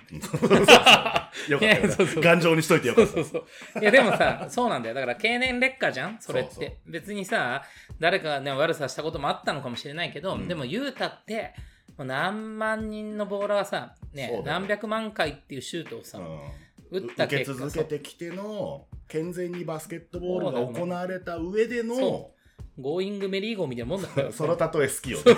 ワンピースのね。そうそうそうゴーイングメリー号がいやいや本当に。朽ち果てていいったやみたいな。いやいや、それぐらい、うん。代々木のコートとかさうん、代々木のフープにはさ、なんか意志があると俺思ってんの。まあねみんなの魂のこもったシュートが。そうそうそう。う。ん。いや、たまたま最初のさ、ドネーションのところはさ、ね、個人的にはやってはいたけど、うん。でもそこにさ、なんか大いなる意図とか意思があって、うん。ね、川崎みたいにとか神戸みたいに、いや、ならないようなコートになりたいよねと思ってやってきて、ね、そこの全てにさ、介入したわけではないけど、うん。ちゃんとそういうルールができて、そう、代々木っていうのは望まれて、うん。そういう風になっていったじゃんと思うし、うん。あの、唯一ね、ふあの、フルコートのさ、ね。オープンフルコート2面で、まあ、あんなボロボロになったって、うん。言うたってさ、コートにとして整理してるところっていうのはさ、うん。あんまないから、まあ、俺なんかやっぱ8-2って言ったけど、うんなんか2の気分もわかるんだけど、うん。で四六時中やってるわけじゃないしさ、うん。ね、そんな別にさ、ブランコとかだってさ、別にさ、まあね。ね、相手の待てばで、いや、だし、別にそんなにさ、受け入れないコミュニティなわけでもないんでしょ。そうだよそうだよ。あのーそう。だしさ、ゲームの間にはさ、うん。オルデとかと一緒でさ、うん。まあ、シューティングタイムとか入るじゃん、言うたら。あーまあね。まあまあでも、まあ、基本的にはピックアまあまあップゲームがパンパンパンパンやられるから。ぐるぐる回るのか。うんなるほどね。なんだけど、じゃあそれで言うとど、どっちの目線からいこうかな。最初はじゃあ、あの、ねえ、代々木入りづらいよ、もっとオープンにしてくれよ派の意見に立ってみての俺の意見でうん言うと、うんまあそういうのあるじゃん。例えば、なんだろう、俺らここ何年で急速にさ、サウナカルチャーにすごくハマってるじゃん。はいはいはいでサウナいろいろ行くじゃん、はいはいいろんな街のサウナに。で、でまあ新参者じゃん。はいはい。で行ってさ例えばそこにさすごい主みたいなさ、あのおっちゃんがいてさ、ね、ここでは喋るなとかさここではこういう入り方じゃないととかって押し付けられたらちょっと面倒くせえなってはい確かに思う時はあるだろうなと、だからそそのね代々木のあのコート入りづらいよっていう人たちの意見はまあ理解できないことはないんだよ。まあでもね、往々にしてうん、都営住宅とか、近隣のね、ジョーダンコントのマンションの人が言ってたのと一緒で、いうん、や、単純に怖えとかさ、ああまあそういうのもあると。そう。単純に嫌だってあると思うよ。うんうん。だって、いまだにさ、もう、俺、オルデとかやっててもさ、うん。もう嫌なもん嫌だからね。そんなにだってね、あの、通ってきたカルチャーと違うもんね、キそうそうそう。バちゃんが通ってきたカルチャーと、ね。違うしさ、いやなんかそういうやつに限ってさなんかうん。その辺タバコとか吸ってたりとかするから、うん。いやそれ違うじゃんって思うけど、うん。まあまあでもなんかうんすべからくなんか代々木とかはもう少し実施されてんじゃないかなあいやとは思うけど。あそう。結論から言うとそうなってくんだけど、うん。まああのそうちょっと入りづらいと思っちゃう人たちの目線もわかるし、うん。あとなんだろうそのツイッターでいろんな人が言ってたけどねえじゃあえ何？もうにそこでさじゃあユッケとか名前出しちゃうけ？どユッケとか、あの割とこう名前が立ってるボーラーたちがさ、いや、あそこはあれでいいんだよ。ああやって守られてきたんだからってね、言う。それは俺も100%アグリなんだけど。え、じゃあ、いね、ユッケが言われてたのは、ユッケさんは日本のバスケが盛り上がらなくていいと思ってるんですか？とかさ、言うのよ。でそう言われちゃうとさ、例えば俺がそれ言われたら、あれ辛いよねうん。がっかりしましたみたいな意見であって。ねなんか。まあでもユユッケとかはさ、もう、いや、俺は盛り上がりとかどうでもいいんだ、みたいな。俺がやりたくてやってんだ。うん。まあ、自分のライフスタイルでうんやってるだけだっていうふうに彼は表明してたけど、うん。ねえ、じゃあ日本のバスケが盛り上がらなくていいんですかって言われちゃうと、いや、そういうつもりはないですよと。そんな極論あるだし、別に代々木のピックアップカルチャーがそうね、結構出来上がってるから日本のバスケが盛り上がらないってわけではないでしょとも思うし、まあただあそこに入りたいけど入りづらいなと思ってる人たちが、なんとかこう、あの、融和されていいった方がいいなとは思ってるのね。うん。まあだからなんか俺も考えてるし、ね、今回もこれ喋ろうよって言ってるんだけど、うんっていうのは思う。うんた、だ、じゃあ、じゃあ今の代々木のピックアップカルチャーとかのローカルルールを解体していって、じゃあわかんない。例えばね、じゃあ、月水金はピックアップ、月水金、日はピックアップゲーム存分にやっていいですよと。じゃあ、火、木、土はシューティングデーにとか、みたいなルールを仮に引いたとしたら、ピックアップゲームのためにさ、あの、例えば代々木に行ってる子たちのチャンスが失われちゃうじゃん。例えば自分は木曜日の夜しか、あの、代々木に行けないみたいなピックアップ好きの子がいたとして、そいつのチャンスがなくなっちゃうじゃん。誰かが泣くことになるのよ。うんうんそういうルールを引いちゃうと。うん。それはちょっと違うしなとも思うし、ななんか、え一個俺はやっぱあそこ変なルールは決めたくないなと思っている。まあ、もう一個思うこと言っていい？うん、もう一個思うのは、あのね、バスケの生い立ちの話ね。うん。うん。ね。あの、バスケットボールってやっぱさ、うん公園で生まれたスポーツうん。だから、だからさ、やっぱさ、一人だったらシューティングなんだよ。あ、そうでさ、誰か来たらワンオンワンになって、うん。それがツーオンツーになってさ、三三になって、五五にさ、なってさ、いや、なったらラッキーじゃん。うん。ね。で、それが発展したらピックアップになるわけじゃん。うん。いやっていう話だよねっていう原理原則論、いやバスケをやってる、そのシューティングやりたいあなたにも、うんいやその原理原則論ありますかっていう話はある。ああ、まあね。うんああそそれで言ったら全然そうでもいやそうもちろんそう。えーだから、うんそう、シューティングをやりたいんだって言われても、うんでそこで行えてんのがよ、うん俺なんか誰だっけな？誰か言ってたやつでさ、いや、バスケ、あ、ユッケか。バスケコートでバスケやって何が悪いっていうのは、いや、おっしゃる通りで。おっしゃる通りそう。うんいや、別にさ、シューティングやってるやつもバスケやりたいんだよねっていう。うーん、でも、まあ、どうやら、まあ、シューティングだけやりたいみたいな人たちもいるらしい。いや、そんなスポーツあるだって。いやいや、そう、それで言うと、まあ、確かにそうだし、その話ちょっとさ、二郎さんと何の大会に出んの？何の大会に出るんですか、その人。あいやそれで言ったらじゃない？サーフィンとかスケボーみたいにさいや自分が一人で大会とかじゃなくて好きでやってるんです文脈にもしかしたら入ってくるのかもしれないけどシュートだけ打ちたいみたいなのもだってさ、いや、それだって、いや、シュー、えー、みたいな。いやいやそうだわかるよ波乗りだけ、だって波待ちだけしてるやつがいるだって。いや一応か一応パドリングぐらいするんじゃないの？それいや、だから、いや、パドリングのやつよ。いやいや、パドリングだけやりたいんだ、俺は、みたいな。いるそんなやプール行けってつ。うん。いやいや、だってよ、サーフィンだってさ、ね、パドリングやってるのはさ、いつかさ、ね、人のレベルはともかく、うんね、波に乗れるっていうことのためにやってんだったらさ、うんいや、シューティングの果てはさ、んいやバスケじゃん。まあねそう、まあ、対人であってさ対人になっていくんだけど、まあねわかんないじゃあコンディションがねじゃあ10年ぶりのバスケだっていう人がいたとして、でたまたま代々木公園の近くに住んでて、でってなると代々木公園でバスケしたくなるじゃんねうん。うん。でシュまあまあいきなりゲーム入るよりシュートからって思う心理はあるんじゃないのかなとはいや、あるけどさ、そんな、そんな超ピンポイントじゃん。いやそう全体のこうニーズからしいや、わかるわかるわかる。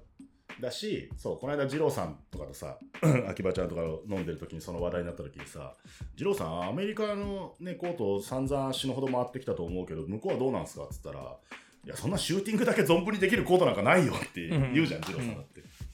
まあ、そりゃそうっすよね、つって。だから、俺は練習したかったから朝3時、朝3時に体育館に行って、つって、3時って朝なんですかみたいな話になったけど。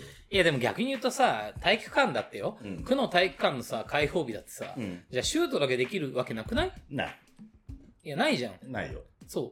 ああ、まあ、そういうところもあるけど、まあ、でも基本的にないよ。いや今回起きたのはさ、いや結局よ、ぱやっぱ俺思うのはいや柄悪いとかとっつきづらいとかいやそういうのはさいや直してよって感じ。まずね。まあまあでもそれもねいや印象値だし偏見でもあるし、ね、まあそうだけど。うん。うん。そう。別に人当たりよくしてってわけじゃないけどまあそのね無礼なことはしなきゃいいと思うあそうそうそういや究極のところよ。し別にしてないからね代々木基本的には代々木のうん。だただまああの駒沢でね育った山本嫉妬とかはさ、うんねあいつもツイッター言ってたけどいや公園バスケはあのいいやつも悪いやつもうまいやつも下手なやつも金持ちも貧乏も卑怯なやつもクリーンなやつもみんないるから。うん。そこでどうプレーするかだから。いやそうじゃん。だってもうその通りじゃん。だってさそれが社会でもあるじゃん。いやそう、う。ん。別にさベンチビーチとか行ったらさ、うん。すんげえおっさんでさお前やれんのかって感じだけどさ超シューティングうまいとかいるじゃんいるいるいる。いるいるいる。そう、うん。いやいやだからさ別にさ何をやりたくもいいけどバスケやりたいんですよねっていうところは、バスケっていうスポーツの生い立ち上、うん。公園ではそうなるんじゃないのって思う。あまあそれはねやっぱあのどっかで理解しなきゃいけない部分ではあると思うよ。いや逆に言うと公園である公園でやるバスケである限り、うん。そうなるよ、うん。だってバスケに帰結するんだから。うん。いやだからそれがねそのなんか占有されててシューティングできないのはおかしいっていう方がおかしくて。だってバスケっていうスポーツなんだから。うん。うん。バスケっていうスポーツに帰結するんだったらいやしょうがない。ね。自分では一人でさ、ね、やりたくても、ね、人が増えてきたらバスケに近づいていくじゃん、うん。うん、いやだからゴールバスケですよねっていう。うん。そう。だからシューティングがゴールなんだっていう議論はさ、うん。いやそそっちの方がおかしくて公共の場がゆえにうんバスケコートなんだから、う。ん。人が増えてきたらバスケになるよそれはっていう。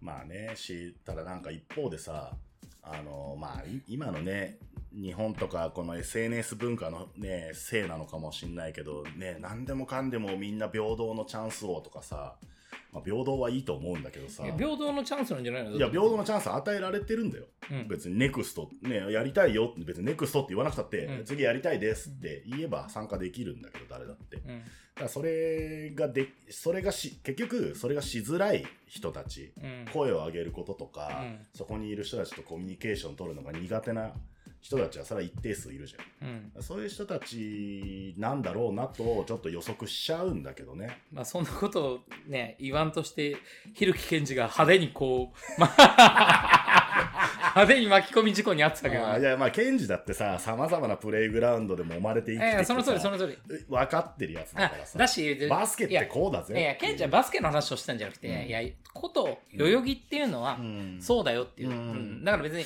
それはさひょっとしたらよそのなんかどっかのさなんかねバスケコートとかだったら、うん。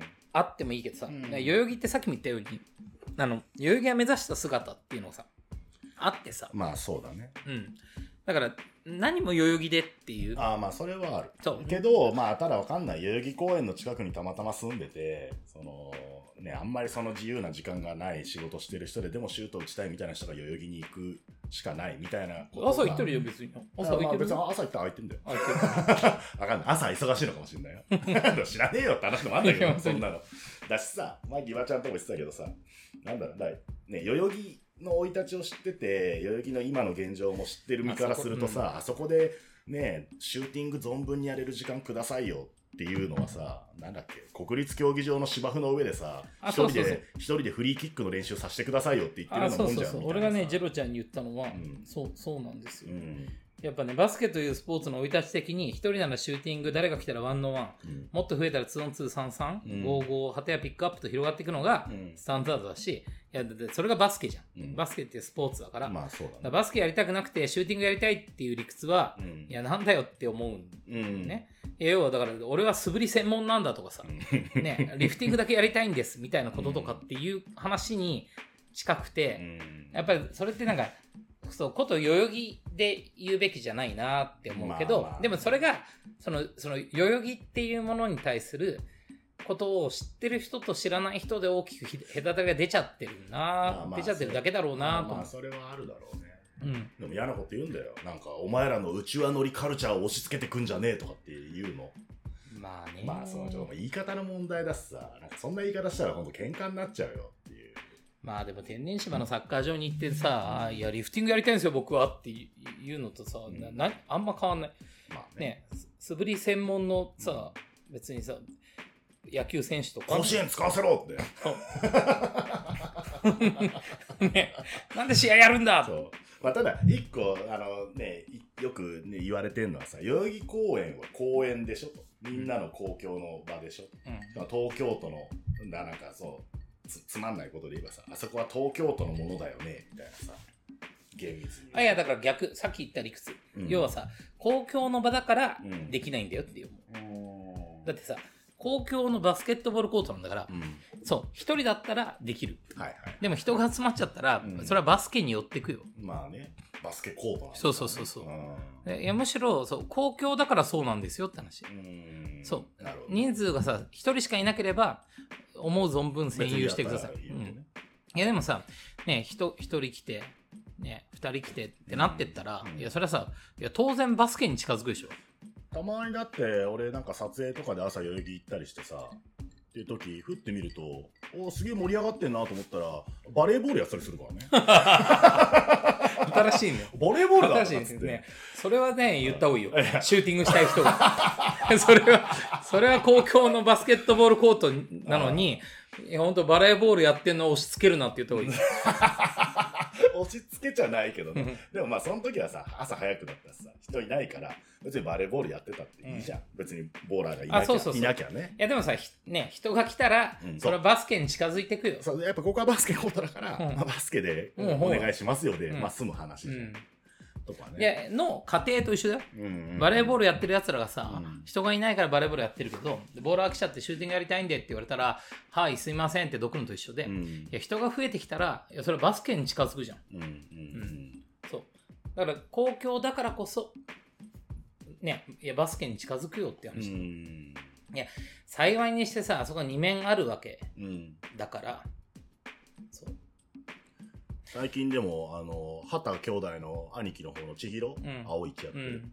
千尋がツイッターで言ってたけど、なんかピックアップやりに行ったら、なんだ、公園の管理人のおっちゃんかな。うん。ちょっとピックアップゲームは控えてもらってとかって言われた。となんかね多分多分誰かが東京都とか代々木公園に電話したのかないやいやいやいやツイッター上の盛り上がりだけで、う割とそうなんだよ。あと渋谷のね、議員さんとかが、もう、なんかツイッターに上げたりとかしてて、えちょ悠々しきだなと思って。ピックアップが悪だっていうのはちょっとなかなかー、い、や、それ全然違う話だよ。うん、そんなの。そうそう。だってそれもバスケットボールの否定になってきちゃうから。そうなのよ。うんやべえじゃん、みたいな。そう、だからまあまあ、とはいえね、なんかまあバスケ、ね、健やかに盛り上がってほしいなと思う立場でいると、まあそういう意見も、ね、じゃあお前ら代々木くんじゃねえし、おしまいおしまいとも言えないから、なんかこう、ね、できないもんかなとも思うんだけど、いや、俺バスケじゃないことやってたら、いや、それはまずいでしょって話したけど、まあねそう、いや、それバスケに近づくでしょ。うん。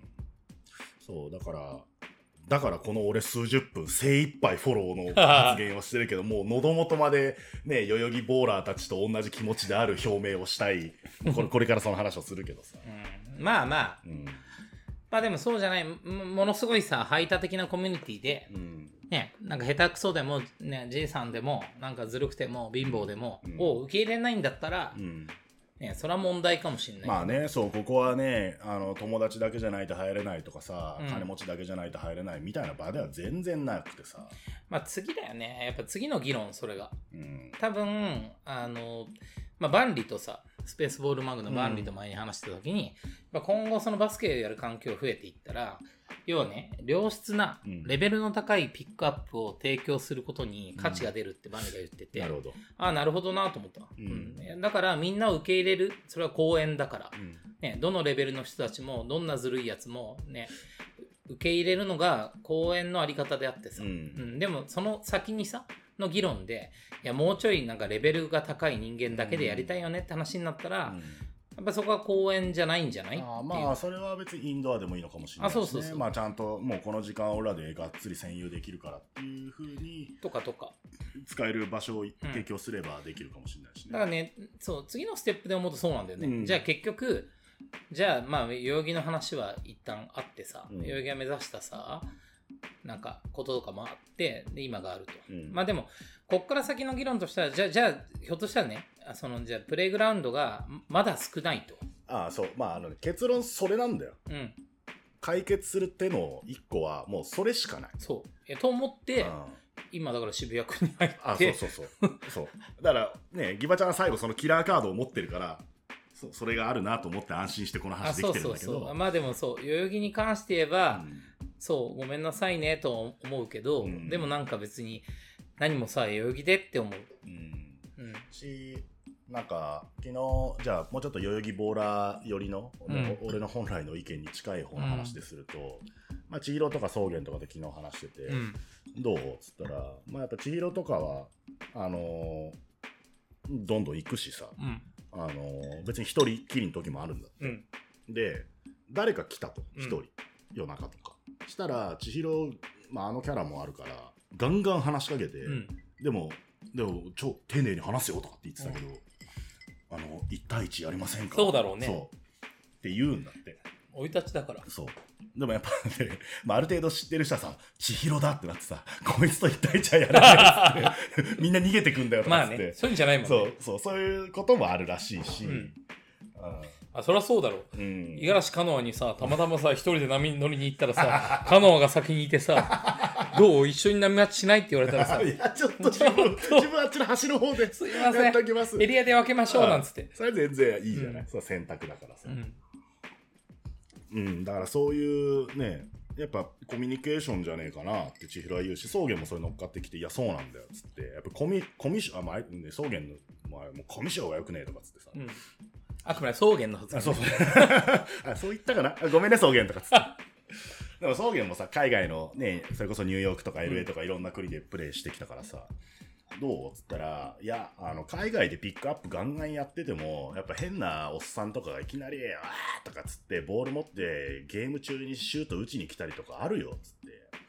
でもそういう時に大事なのは、やっぱ対話して、うん。その人を納得させないとダメで、つって。じゃないと、そ例えばそれ一発ぶん殴っちゃってとか、罵倒しちゃって追い出したら、例えばそいつが気狂ってるショットガン持ってコート現れて撃ち殺されちゃったらやばいじゃんとかつって。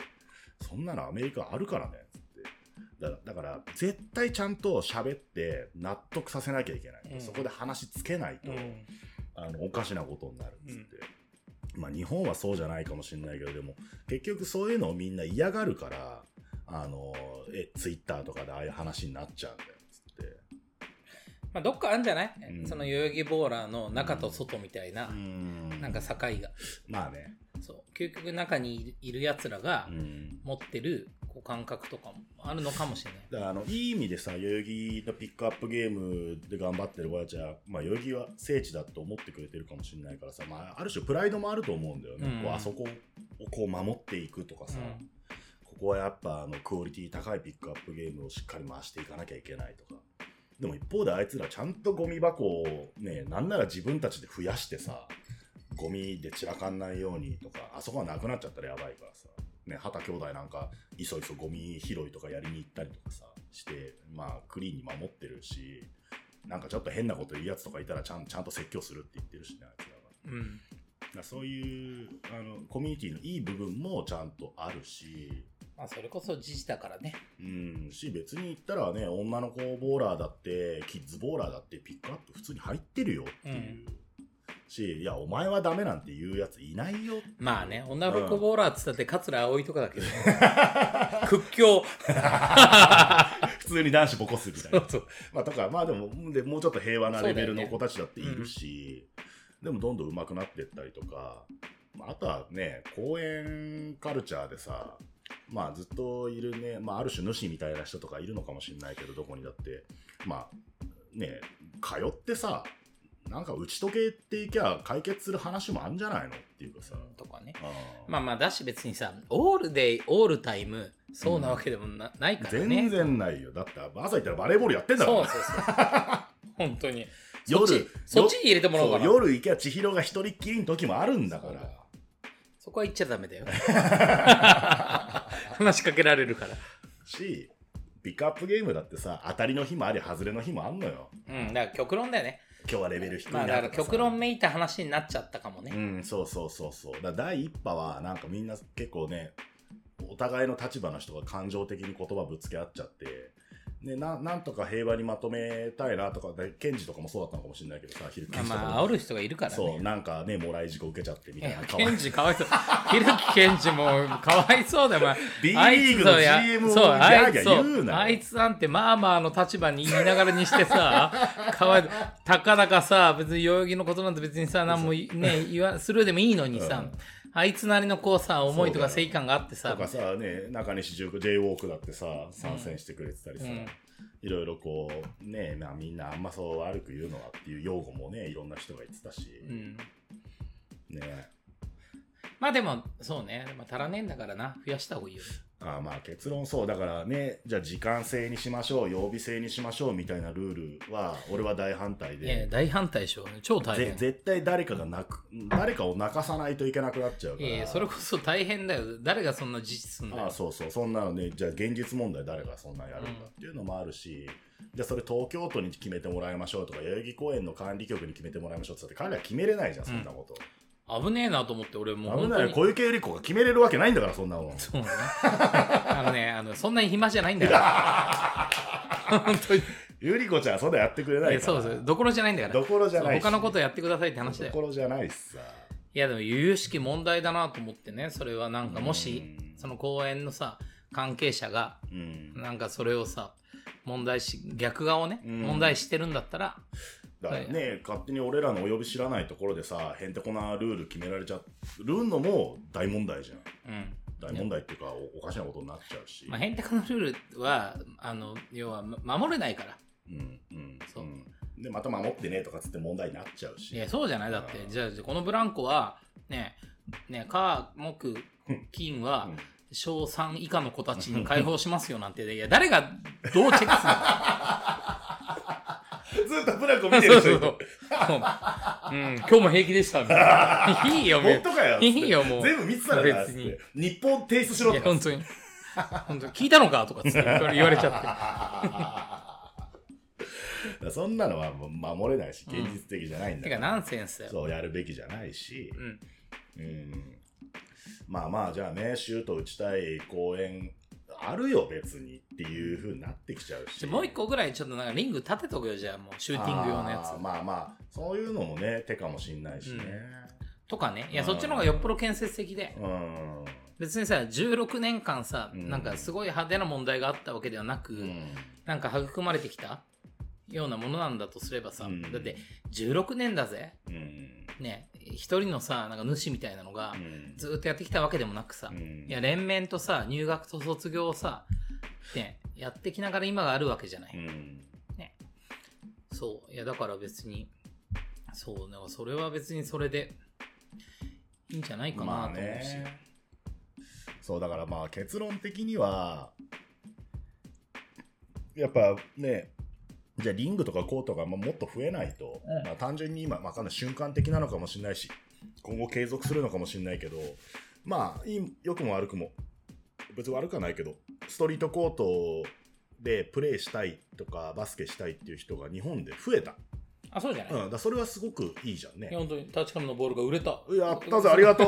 違う違う違う、いや、でも、いや、俺は紐解くに、うん。そのあの問題とうん、立ちからの、ね、業績がいいことっていうのは、なんか、すなわちイコールじゃないけど、うん。その、風が吹けば桶屋が儲かるぐらいの大きく起因している、うん。話なんじゃないかなと思ったよ。だからなんか今回の議論も、ね、なんか代々木代々木バスケコート問題とかって別に問題じゃねえよっていうあそうそうそう。あのあの言い方やめてよとは思うけど、えーむしろコロナで体育館が使えない問題だからね。そっちのそうそう。その問題のせいで起きたことですっていうのもあるし、うん。まあ喜ぶべき議論でもあるかなっていうか今まで誰も見向きもしなかったさ。あそうそう。代々木公園のさピックアップ、あのーナイキのコートだってさできた当初は本当サンデークルーとかが仕切ってくれてただけでさ全然誰もいなかったんだから。ほんまですよ。ほんまですよ。本当に。急にもう関西弁になりますよ。ほんまでっか？ほんまですよ。そうそうそう、うん。いや、だしだからこれはね喜ぶべき議論だしまあなんかとはいえこうねすぐこじゃあこうですっていう結論が出るもんでもないから、ん。ルール引いてね納得するものでもないし。いや、そんなことより床がボコボコの方がもうよっぽど問題だとこっちは思ってるんですよ。直したい。早く直したいあれ。早く直したいよ。早く直したいよ。直そうと思ってる。うん。うん。そこでクラファンが生きてくるんだクラファンねク。ラファン生きてくれクラファン、そうね。うんクラファンでもいいし。うん。し、その、やっぱ、いや、まあ、まだ都内だけで行ったって、コートたくさんあるよ。なみんな、だからね、じゃあ、じゃあこういうコートあるよって紹介してる人たちもツイッターでいたから、あいいな、いいなって思ったし、ね、確かにそういうコートたくさんある。平板にシュート打てるところ。うん全然あるよ。そうね。うん。もう神戸とか誰も使ってなかったから。もうそれくれよって話だよね。全然あるし、まあ、そういうのを探すのも楽しいし、うん。でなんならそこをね、自分のね、ホームコートとして愛していくのもありだし、代々木はね、そういうピックアップゲームがね、盛んなところだからそういうものとしてチャレンジしに行くのがいいし、あとこっから多分だけど、あの、バスケコートもっと増えるから。いや、増えるっしょ。いや、増えてるし、事実。うん。だからそれはさ、多分さ、代々木みたいな、うん。あの事例とさ、あと、まあ、このさ、代々木がも含め、日本のバスケがさ、盛んになってきたがゆえのね、うん八村塁から、うん。ね、果ては代々木のね、うんボトムラインまでが、ね、B リーグとかも含めて盛り上がってきてるからこその話だから、からこういう議論はなんかね、次につながる。なんかうん、ここのさ、単面的なところで結論を出そうみたいな話じゃない方がいいよね。まあそうそうそうそう。し、あの、前、あの、一個前のマルトの回でも言ったけど、ね、ボナファイヤー、ケイタなんか家の庭にコート作っちゃったんだからさ、うんもう、そこは、うん文句言わせないじゃん。自分のコートなんだから、存分にシュート打ったらいいっすまあ、緊張してたけどな。言わないで。言わない。言ったの俺か。言ったの俺だけど。まあまあ、見た。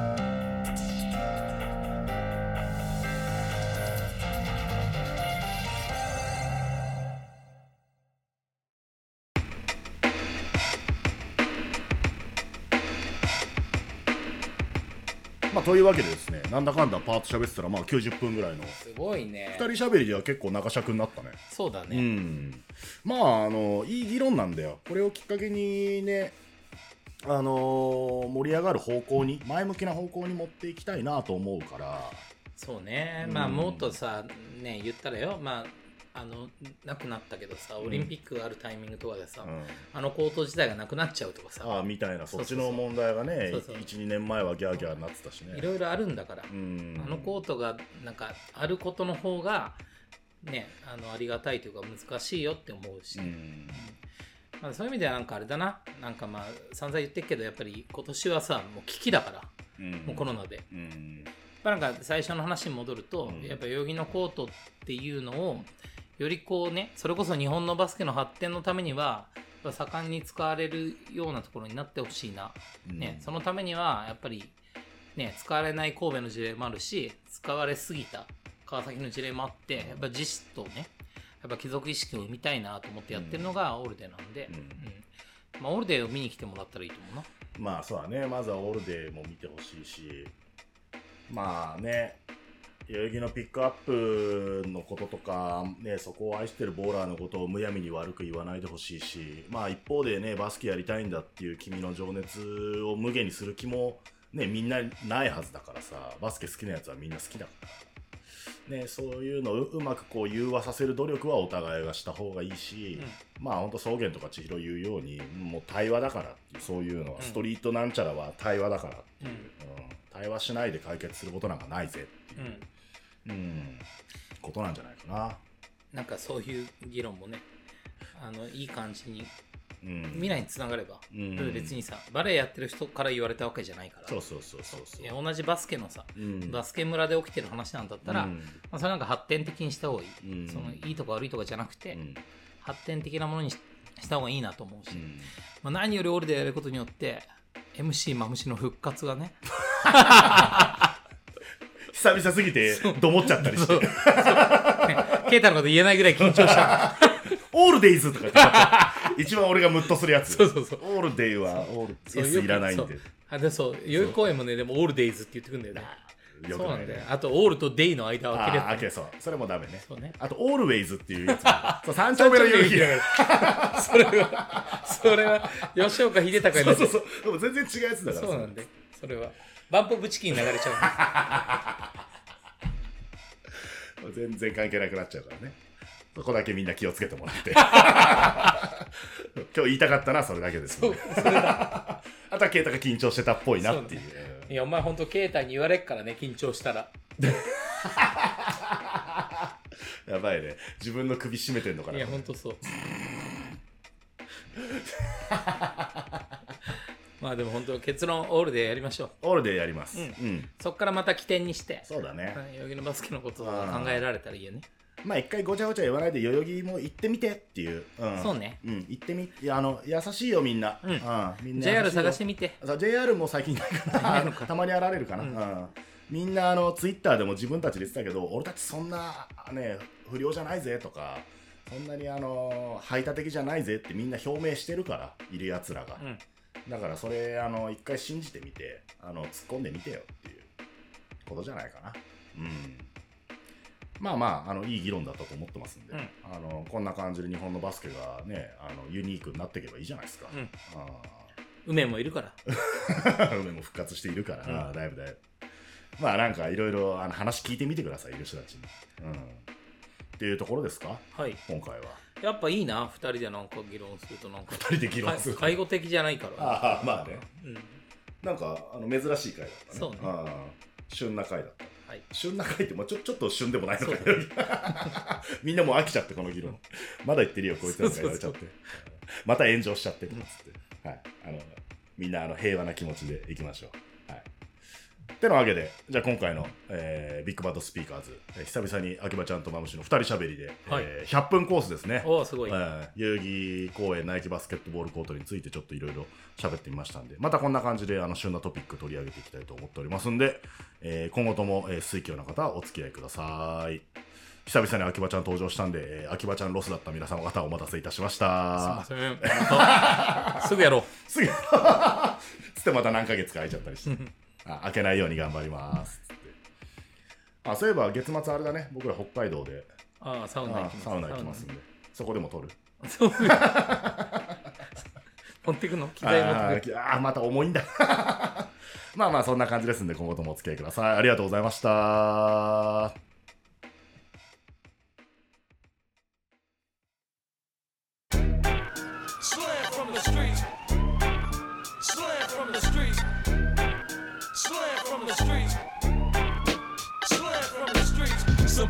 me who's more raw. In this name of basketball, let me show y'all. I bring it to you live like terror. Every time you try to guard me, your mechanism defenseless when it comes to mine. I eat basketball, dream basketball. Shit basketball, live for basketball. So when you see me on the court, my attitude's fuck all y'all. I live for street ball. Separate men from mice. It's summertime. Niggas come in droves. Stereo crank with double D on the rhyme. Females yelling, puffin' dank. Don't come to the court with bullshit. Be trained for combat, wearing that flashy shit.